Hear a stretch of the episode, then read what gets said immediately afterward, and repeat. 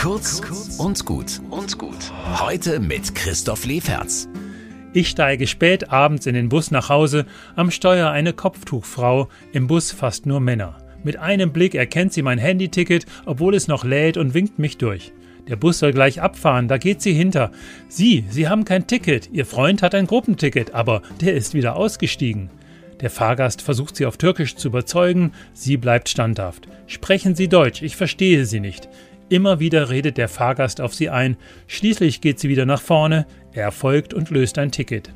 Das ist nicht schön, sagt sie, Sie müssen ehrlich sein. Später wollen an einer Haltestelle junge Männer ohne Maske rein. Sie verweigert und fragt in den Bus, hat jemand eine Maske?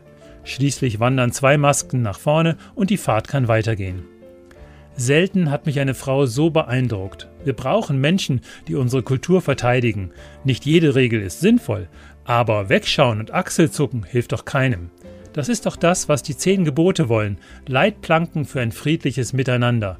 Die Kopftuchfrau hat das vorgemacht. Für mich ist sie ein Vorbild.